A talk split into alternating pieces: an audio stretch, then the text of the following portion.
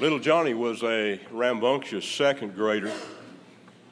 His teacher had the practice each Monday morning when the class would arrive to begin the new week together that she would kind of break the ice, get the kids into the flow by asking them what they had done over the weekend.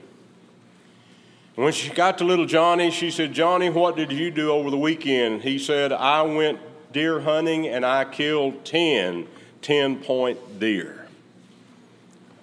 Well, she knew that wasn't true, but she just let it slide. The next Monday morning, she came in, and when she got to Johnny, she said, Johnny, what did you do over the weekend? He said, I went bass fishing. I caught 32 10 pound bass. She just shook her head. She knew that was not the truth. The next Monday morning, the same thing happened again. He told another big whopper, and the teacher said, That's it. Come with me, you're going to the principal's office. And so she took him to the principal's office, took him into the inner office. He sat down. The principal stepped out to the outer office to the teacher to find out what was going on The principal, having been a student of psychology, said, I know what I'm going to do. I'm going to use some reverse psychology on Johnny. I'm going to tell him a whopper so big that he'll see how ridiculous it is to tell stories like that. So the principal went into the inner office and he said, Johnny, you know what I did last weekend? He said, No, sir. He said, I was out walking in the Smoky Mountains and I rounded a bend, and there was an eight foot tall grizzly bear. And that grizzly bear took off after me. And just as that grizzly bear was about to catch me, a three pound chihuahua ran out from behind a tree, killed and ate that grizzly bear. He said, Now, Johnny, do you believe that? He said, Yes, sir, that was my dog, and that was his third bear last weekend.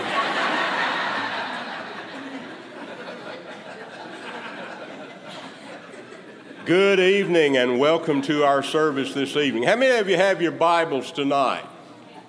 Wonderful. We are here to study the Word of God.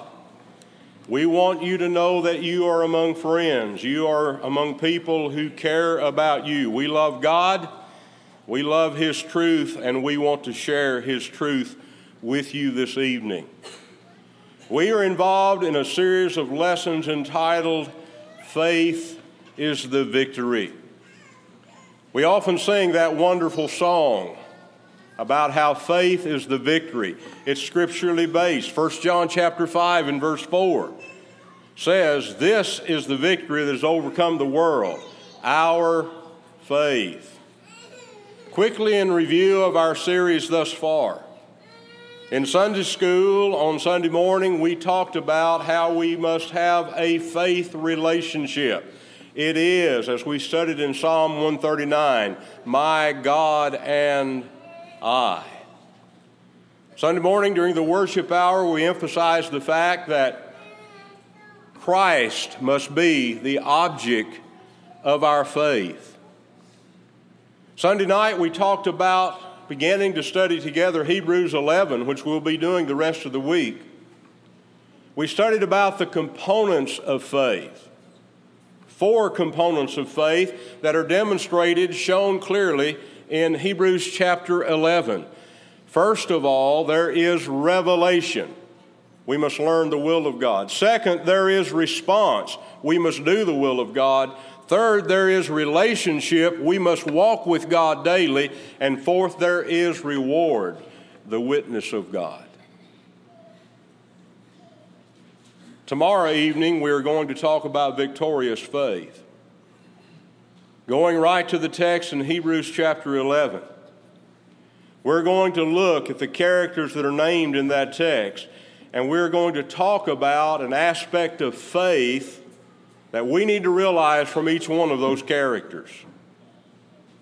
And then on Wednesday evening, we will conclude our series by looking at the end of the chapter where it talks about the other side of faith those who sacrifice themselves for their faith in God.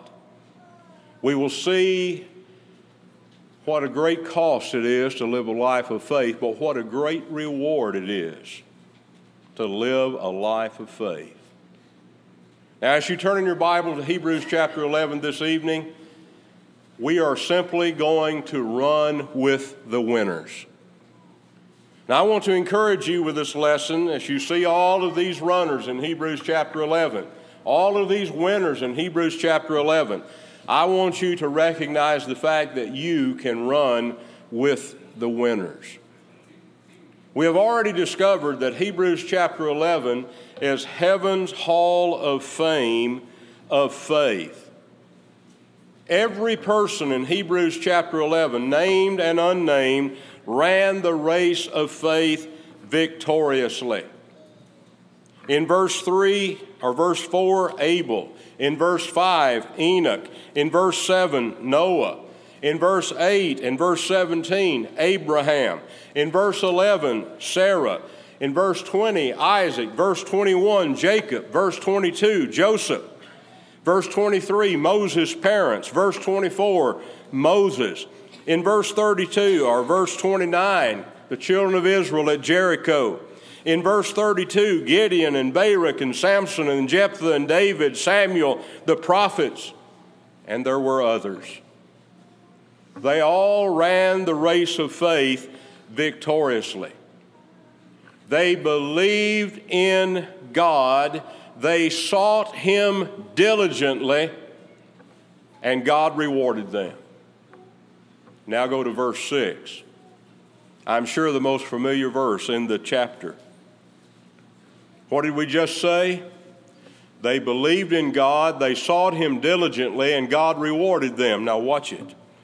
But without faith, it is impossible to please Him.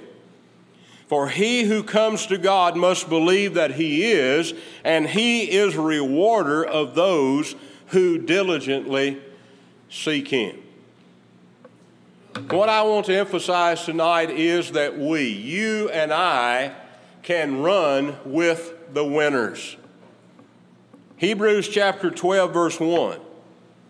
Therefore, we also since we are surrounded by so great a cloud of witnesses, let us lay aside every weight and the sin which so easily ensnares us, and let us run with endurance the race that is set before us. Now, there are a lot of people who make excuses for not entering the race. There are those who look for excuses and make excuses for dropping out of the race. I think most of us see the handicaps instead of the possibilities.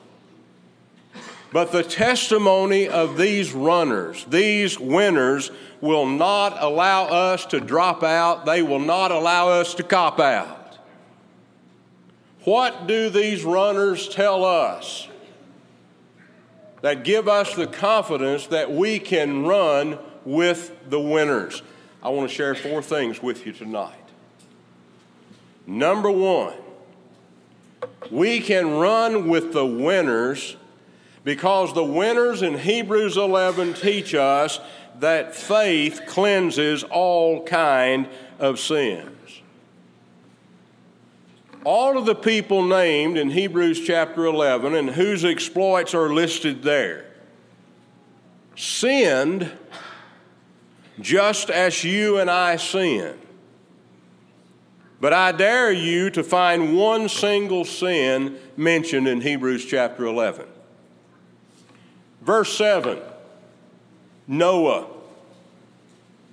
got drunk one day, Genesis chapter 9. Abraham, verse 8, verse 17.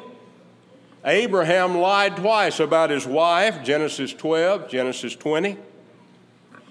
Isaac, his son, verse 20, he did the same thing. He lied about his wife, Genesis 26. Sarah, verse 11, laughed at God's promise and even denied it in Genesis chapter 18. Moses, mentioned in verse 24, lost his temper and sinned, Numbers chapter 20. David, mentioned in verse 32, committed adultery and then attempted to cover it up with deceit and murder. 2 Samuel chapter 11. See, the winners didn't always collect medals. Sometimes they collected scars, but not one of their failures is mentioned in Hebrews chapter 11. Do you know why? Because God had forgiven them of their sins. Have you ever wondered why God would hang out the wash of his most notable people? The dirty wash? To encourage us. You see, we watch too many movies, too much Hollywood. We look at people like Abraham and Moses and Sarah and Gideon. We look at those people like they're superhuman, like they all have an S on their t shirt. But they were human beings, as we are human beings. They could run the race because faith cleanses all kind of sin. And I want to say to you that we too, by faith, obeying God, can have the assurance that God will cleanse us of our sins and He will give us a new beginning. We have the promise of God's forgiveness. Let's talk about the first law of pardon. God's law of pardon for the alien sinner. In Acts chapter 2 and verse 37, on Pentecost, the people asked, Men and brethren, what shall we do? In verse 38, Peter told them to repent and be baptized for the remission of their sins. For the remission of their sins. That's God's promise. In Acts 22 and verse 16, Ananias was sent to Saul of Tarsus to tell him what to do. And he said, Why are you waiting? Arise and be baptized and wash away your sins, calling on the name of the Lord. There's God's promise to wash away sins. Now let's talk about God's second law of pardon his law of pardon for those who have become Christians. In 1 John chapter 1 verse 7 the Bible says if we walk in the light as he is in the light we have fellowship one with another and the blood of Jesus Christ his son cleanseth us from all sins. Literally keeps on cleansing us from all sins. There's his promise. Move down a couple of verses. 1 John 1 verse 9. If we confess our sins, watch this, he is faithful and just to forgive us our sins and to cleanse us from all unrighteousness. We have the promise of God's forgiveness. One of the most precious descriptions given in the Old Testament of the new covenant under which we live. And it's stated in Hebrews chapter 8, verse 12 I will be merciful to their unrighteousness, and their sins and iniquities will I remember no more. Faith cleanses all kind of sins. And so our past is not a handicap. It doesn't have to be a millstone around our neck that drowns us in discouragement. And we should not use our past as an excuse. Well, I've always been lazy. How about that? Well, I've always had a bad temper. I've fallen on my face so many times, I'll just do it again. You don't know what I did back then. Cop outs. God will not accept that kind of thinking. Because He will make us, He has made us, new creatures in Christ.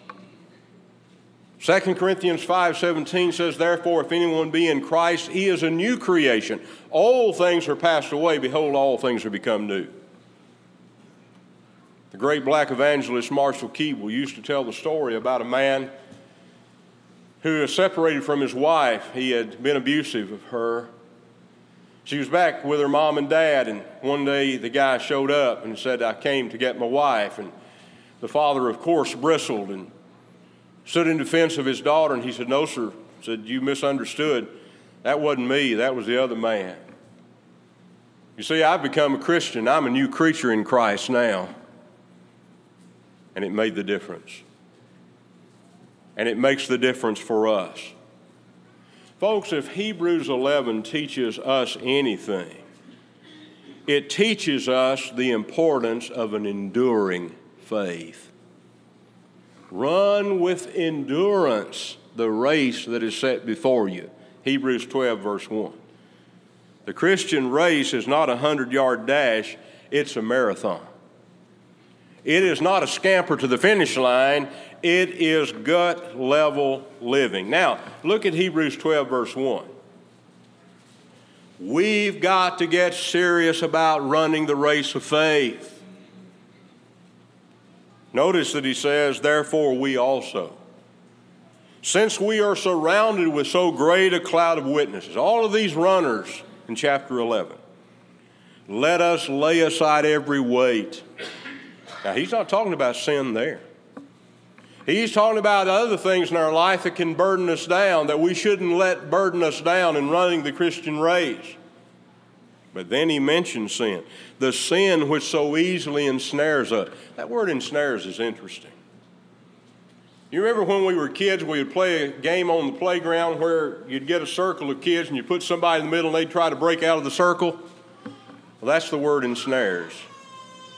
That's what sin does to us. It surrounds us and impedes our progress, any direction we would try to go in living for the Lord. Whatever it is, or if it's sin,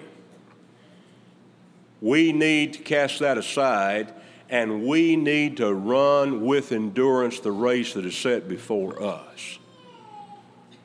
And I'm suggesting tonight that we need to look at the runners. But, folks, look at Hebrews 12, verse 2 we need to make sure that we're looking at the greatest runner, don't we? Looking unto Jesus, the author and the finisher of our faith, who for the joy that was set before him endured the cross, despised the shame, has sat down at the right hand of the throne of God. To win the race, to run the race, you can't be looking back. Can't do it.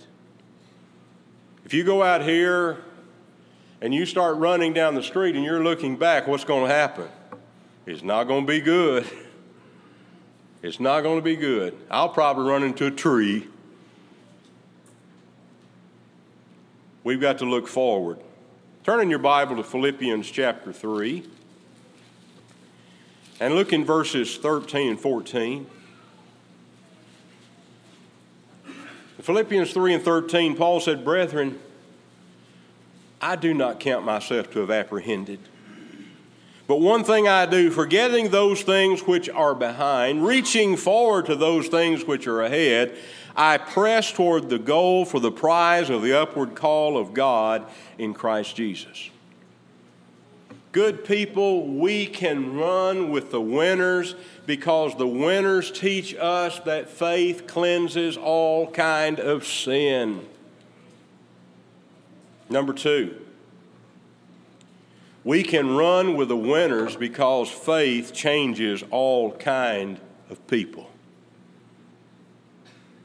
I'm excited about the variety of people that I see in Hebrews chapter 11.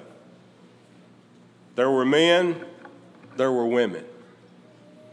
There were older people, there were younger people. There were kings and there were commoners. There were highborn, there were social rejects. There were gifted people, there were ordinary people. There were educated people, there were uneducated people.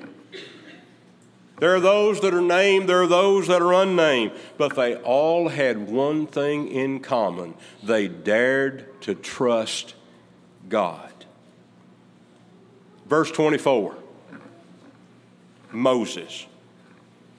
By faith, was transformed from being an excuse making fugitive to the great liberator and lawgiver.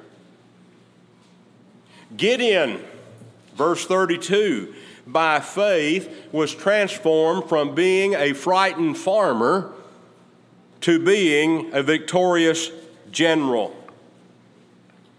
In verses 35 through 38, others, numerous anonymous people by faith endured all kinds of trials and persecution, even death, because they trusted God and His Word. Faith changes all kind of people. And so our past is not a handicap. Our station in life is not a handicap. Why? Because by faith we can change. The gospel is predicated upon the fact that we can change. My birthday was last Thursday. One of our older ladies in the congregation, who is a real character, sent me a birthday card about making somebody making reference to me being an old dog. And the inside of the card said, You're not old. You figured that one out, didn't you? But when you encourage somebody to change, a lot of times they'll say, What? You can't teach an old dog new tricks. Well, that's okay, because you're not an old dog. Jesus didn't die for old dogs, but He died for you. Folks, the gospel is predicated upon the fact that we can change. And we may conclude that we do not possess the talent or the ability to serve God but we do by faith. And like all the heroes, the successful runners in Hebrews chapter 11, we just must dare to trust God. God changes all kind of people. God can change us. God can change you. We can run with the winners. Number three, because these winners teach us that faith conquers all kinds of problems. Now, I am not suggesting to you that a life of faith is free of difficulty. That would be dishonest. It'd be like, like a lot of these TV preachers today who are teaching a Jesus success ethic. And their sales pitch goes something like this If you will send God your money, your seed money, and did you notice that when they say send God their money, they always give you their address and have you put their name on the check? But if you will send God your seed money, if you will have faith in God to send me your money, then everything, all the problems in your life are going to disappear. Jesus is going to take away all of those problems. I mean, all those financial burdens and crises you've got, that's all going to disappear. All your health problems are going to disappear. Everything is going to be wonderful. Jesus' success ethic. A lot of gullible people send them their check. And guess what? Their teeth don't straighten out and they still limp because of arthritis. And so they say, Why hasn't this happened for me? And then the charlatans say, Oh, well, you didn't have a, enough faith. Send me some more money. They make merchandise of people. I am not teaching a Jesus success ethic.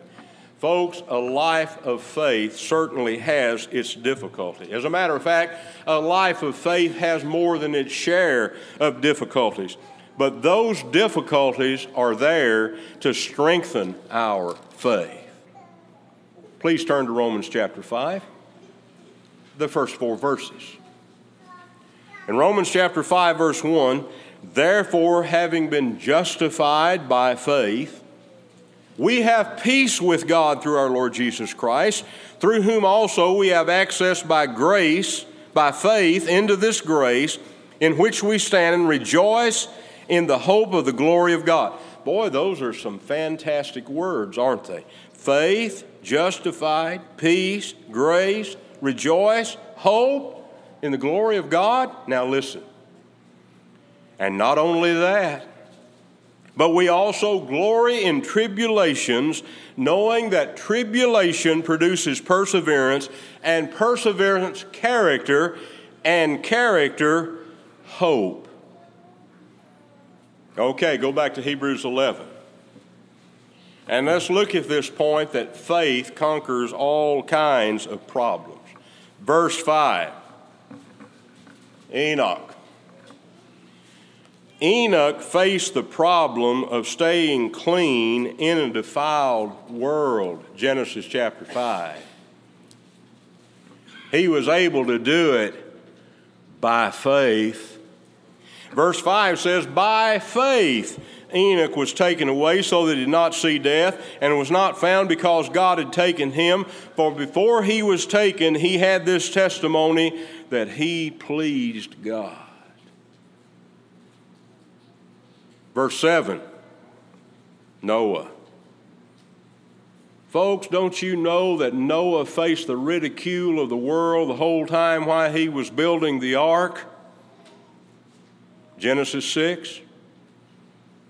But by faith, he was able to do it. Verse 7 By faith, being divinely warned of things not yet seen, moved with godly fear, prepared an ark for the saving of his household, by which he condemned the world and became heir of the righteousness which is according to faith. Moses. We read about him beginning really in verse 23 his parents there, and then about him in verse 24. You know, Moses had to fight the opposition of the Egyptian government, Exodus 5 through 14. But by faith, he won the victory. Verse 27 By faith he forsook Egypt, not fearing the wrath of the king, for he endured as seeing him who is invisible. What about Daniel? Daniel faced a den full of lions, didn't he? Daniel chapter 6. But because of his faith, God was his zookeeper. Notice that verse 33 says that it stopped, faith stopped the mouth of lions. Who's that talking about? Daniel the three Hebrew children, Shadrach, Meshach, and Abednego, or as my cousin Charles Clyburn said years ago in Sunday school class, Shadrach, Meshach, and a billy goat. The three Hebrew children were thrown into the inferno, into the fiery furnace. But because of their faith, God was with them. What does verse 34 say? Faith quench the violence of fire. Folks, take this home with you tonight. God always honors faith in Him. Now, God always honors faith but He does not always work the same way in all of our lives. I want to show you that. And by the way, we're going to talk more about this on Wednesday night. But I want you to look at verses 33 through the first part of verse 35. There are times when God delivers us from the problem who through faith subdued kingdoms, worked righteousness, obtained promises, stopped the mouth of lions, quenched the violence of fire, escaped the edge of the sword, out of weakness was made strong, became valiant in battle, turned to flight the armies of the aliens, women received their dead, raised to life again. You get the point? There are times when He delivers us from problems. But there are also times when He delivers us through problems. Keep reading in verse 35. Others were tortured, not accepting deliverance, that they might obtain a better resurrection. Still others had trial of mockings and scourgings, yes, and of chains and imprisonment. They were stoned, they were sawn in two, were tempted, were slain with the sword. They wandered about in sheepskins and goatskins, being destitute, afflicted, tormented. Notice verse 39 says, They wandered in deserts and mountains and dens and caves of the earth. I intentionally left out a phrase. Did you notice it? Of whom the world was not worthy. But do you see the point? God always honors our faith, but He doesn't always work the same way in all of our lives. Sometimes God delivers us from the difficulty, sometimes God delivers us through the difficulty. For example, we talked a moment ago about how Daniel was delivered from the lions. But don't you know that there were others who had just as much faith as Daniel did, who were thrown to the lions and perished? Or turn in your Bible to Acts chapter 12. And there you will read about how the Apostle James was arrested and beheaded. Peter then was arrested and was miraculously delivered from prison. Why the difference? I don't know. That's God's business. But if God chooses not to deliver us from a particular problem, we can be sure of the fact that God will honor our faith. Romans chapter 8, one of the richest in the Bible, concludes with these words beginning in verse 37. Yet in all these things we are more than conquerors through him who loved us. For I am persuaded that neither death, nor life, nor angels, nor principalities, nor powers, nor things present, or things to come, nor height, nor depth, nor any other created thing shall be able to separate us from the love of God which is in Christ Jesus our Lord. Folks, God's going to honor our faith. And either way, whether He delivers us from the difficulty or God delivers us through the difficulty, four things are going to happen. God will be glorified, His purpose will be accomplished, we will grow in character, and we will be rewarded eternally.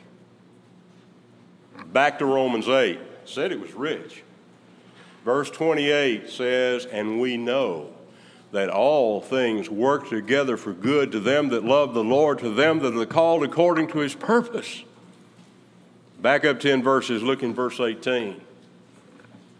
Paul talked about that whatever we suffer is not worthy to be compared with the glory that will be revealed in us.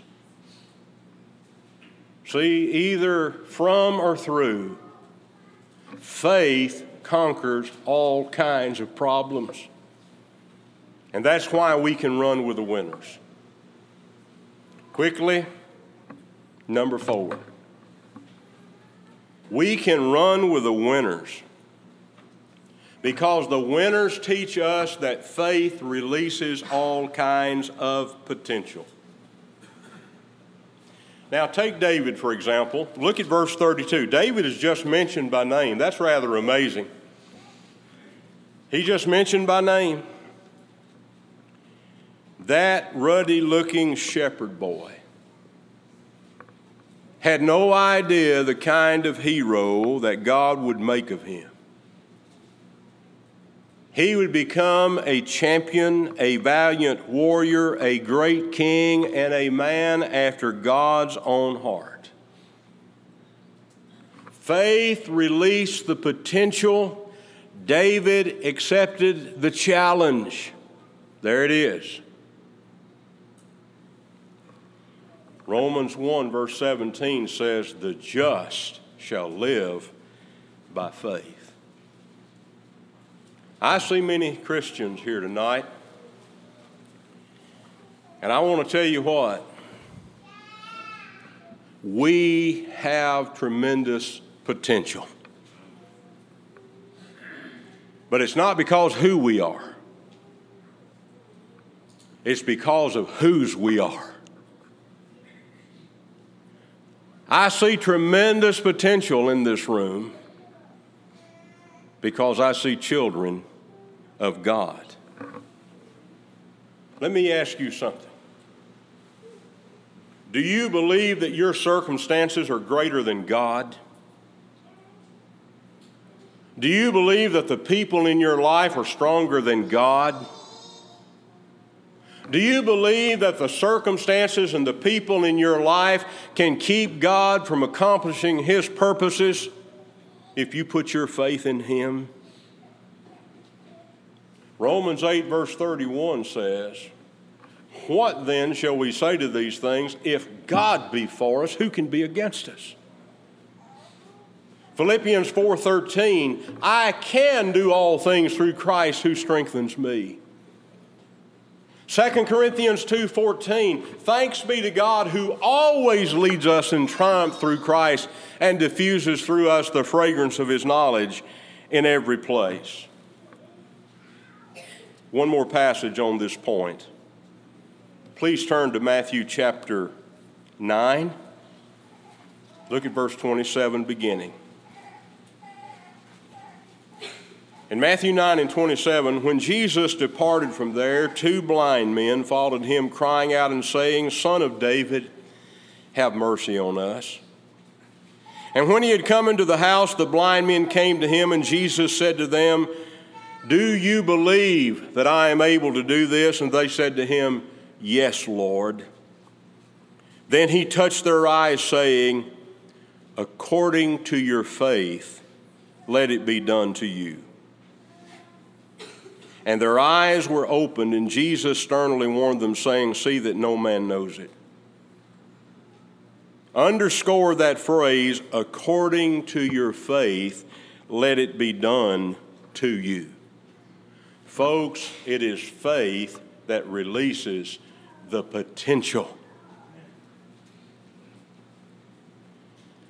As we wrap it up tonight, I want to suggest to you that everybody lives by faith. Oh, yes, everybody lives by faith.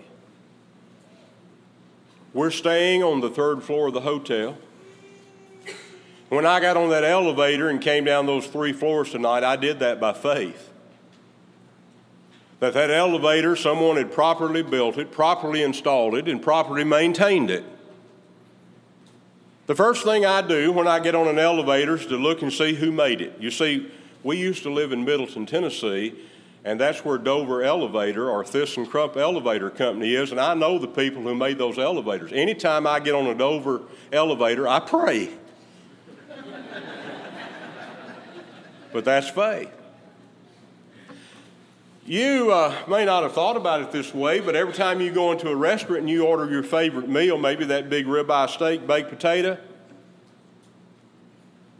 and they bring that steak out to you or that meal out to you to eat, you do that by faith that it was properly handled and met health requirements and all those good things. When you go to your doctor, your doctor gives you a prescription and you take that medicine. How do you do that? You do that by faith in your doctor, don't you? And the pharmacist who is filling the prescription. When you go to the bank and you put all of your life savings into that savings account, what are you acting by? You're acting by faith. It'll still be there when you get ready to draw it out. We all live by faith. The question is are we living by faith in God? Are you running with the winner? I'm going to come down there because I want to talk to you.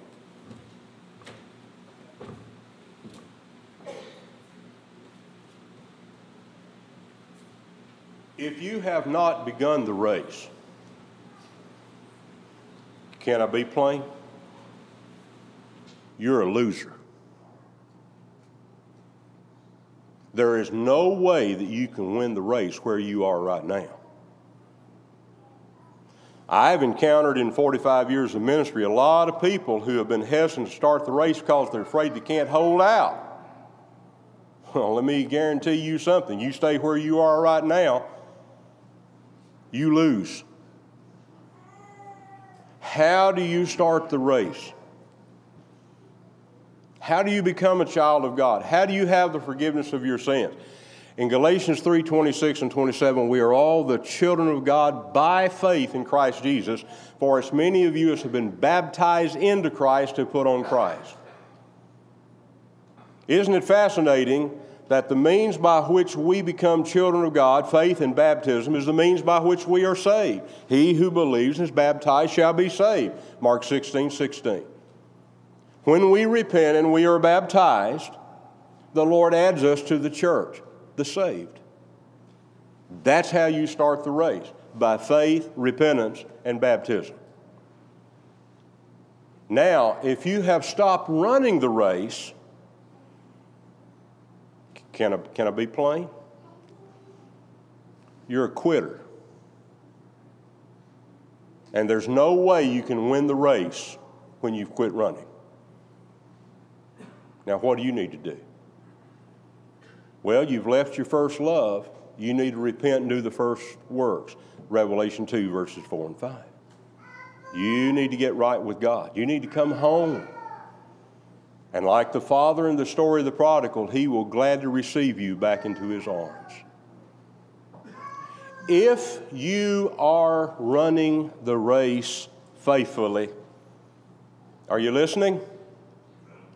You are running with the winners. I believe it's Matthew chapter 8, verse 11. I think that's right. If it's not, read it, you'll run into it. That says, They shall come from the east and the west and sit down with Abraham, Isaac, and Jacob in the kingdom of heaven. You know why we will be able to sit down with Abraham, Isaac, and Jacob in the kingdom of heaven? Because we've run the race with Abraham, Isaac, and Jacob that will take us to heaven. You keep running that race. What is faith? Faith is taking God at His word. What is faith? Faith is doing what God said do. What is faith? Faith is doing what God said do in the way God said do it. What is faith? Faith is obeying God in spite of feelings, circumstances, or consequences. That's Hebrews 11. That's how you run with the winners. Enter the race tonight. Get back on course tonight. Resolve that you're going to keep running that race tonight and one day, let's sit down together with Abraham, Isaac, and Jacob in the kingdom of heaven. Won't you come?